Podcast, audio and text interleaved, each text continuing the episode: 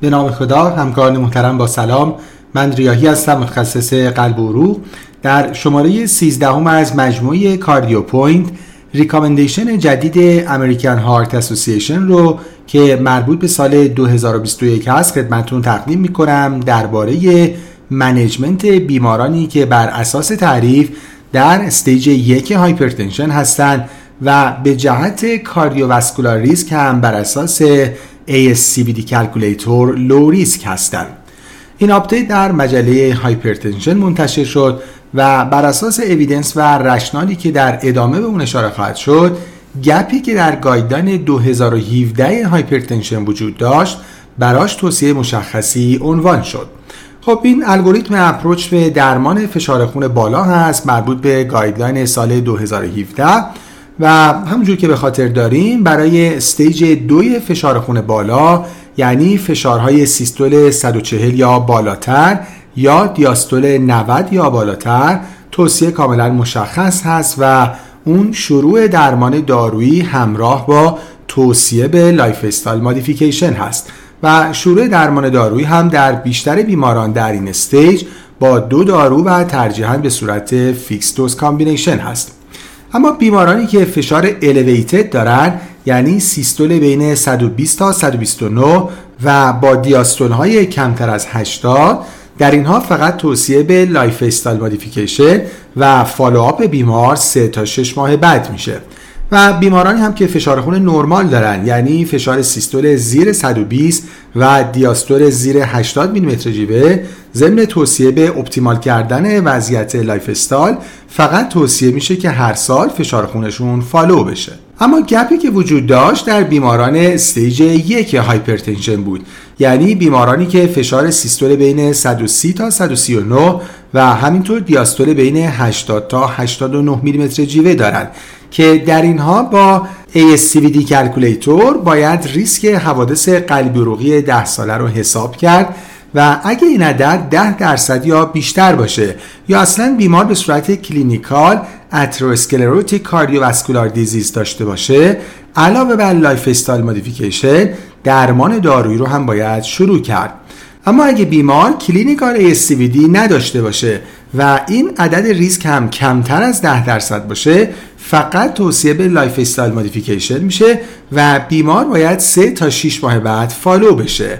و gap این الگوریتم و guideline هم اینجا هست که برای بعد از این 3 تا 6 ماه اگه بیمار فشار خونش به target نرسیده باشه یعنی به کمتر از 130 روی 80 در اینجا در guideline و الگوریتم توصیه مشخصی وجود نداره و حالا در این update جدید بر اساس شواهدی که ذکر شده نهایتا توصیه این هست که در این مرحله یعنی بعد از 6 ماه follow-up در بیماران stage یک hypertension که clinical ASCVD ندارند و ریسک حوادث قلبی عروقیشون هم کمتر از 10 درصد هست اگه به target نرسیدن علاوه بر توصیه به ادامه به lifestyle modification درمان دارویی هم توصیه میشه که شروع بشه. قبل از اینکه چهار منطق مهم این توصیه رو بر اساس این update بخوایم مرور کنیم مقدمه مهم این هست که این دسته از بیماران بیماران زیادی هم هستند. یعنی بیمارانی که معمولا جوان هستند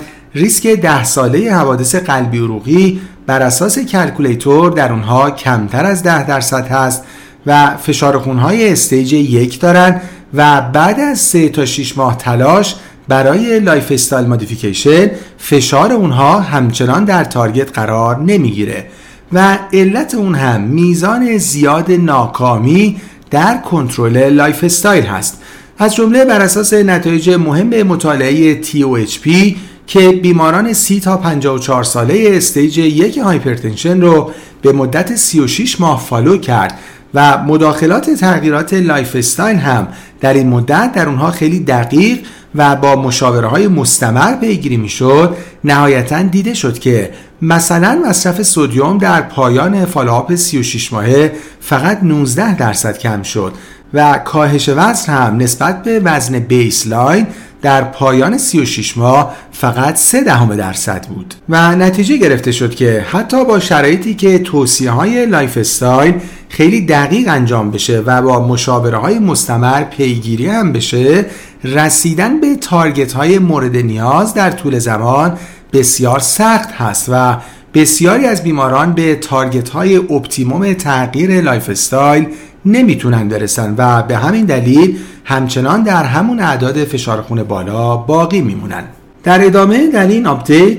چهار fact مهم به عنوان منطق این توصیه جدید عنوان شده و البته در ابتدا هم تصریح شده که این توصیه جدید بر اساس evidence based randomized controlled clinical trial نیست. به این دلیل که برای این گروه از بیماران هیچ RCT مستقلی وجود نداشته و طراحی چنین مطالعاتی هم بسیار مشکله و بعیده که انجام بشه. چرا که با توجه به event rate پایین cardiovascular disease در این گروه افراد جوان و همینطور سالهای بیشتری که برای این گروه احتمالا طول خواهد کشید تا دچار یک event بشن اگه قرار باشه trial ی طراحی بشه تا power کافی برای نتیجه گیری داشته باشه لازمه‌ش این هست که sample size بسیار بزرگتری نسبت به trial های مشابه داشته باشه و همینجور با یک duration follow-up خیلی طولانی تر و این هم به جهت cost و هم به جهت لاجیستیک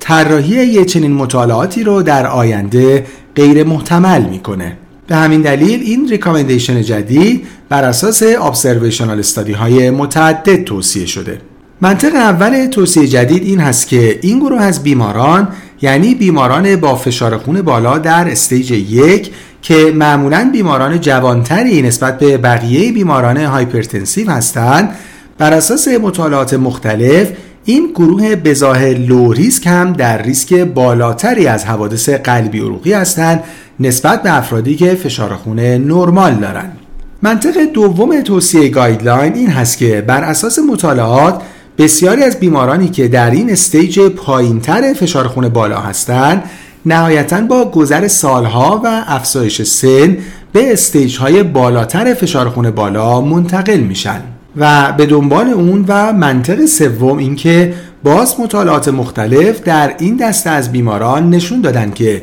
شروع درمان دارویی در کنار lifestyle modification می‌تونه جلوی پیشرفت hypertension و تبدیلش به stage های بالاتر رو بگیره. و منطق مهم چهارم همین که بر اساس مطالعات مختلف دیده شده که آسیب ارگانهای حیاتی یعنی سیستم های cardiovascular و سیستم renal حتی در افراد جوان با ریسک پایین حوادث پایین قلبی عروقی که مبتلا به stage یک hypertension هم هستند با شیوع بالا اتفاق میافته. و نهایتا بر اساس این شواهد توصیه نهایی American Heart Association این هست که در بیماران مبتلا به stage یک فشار خون بالا یعنی فشار سیستول بین 130 تا 139 و دیاستول بین 80 تا 89 میلیمتر جیوه اگه بیمار به صورت clinical الان ASCVD نداره و بر اساس calculator ASCVD ریسک حوادث قلبی عروقی در ده سال آینده برای او کمتر از 10 درصد هست. ابتدا طبق guideline 2017 برای بیمار باید توصیه به lifestyle modification با تاکید زیاد انجام بشه و حتما باید برای بیمار به روشنی توضیح داده بشه که با adherence خوب به تغییرات lifestyle و رسیدن به وضعیت optimum در جنبه های مختلف lifestyle اعداد فشار خون می‌تونه به اعداد نرمال برگرده و فرد نیاز به درمان دارویی پیدا نکنه.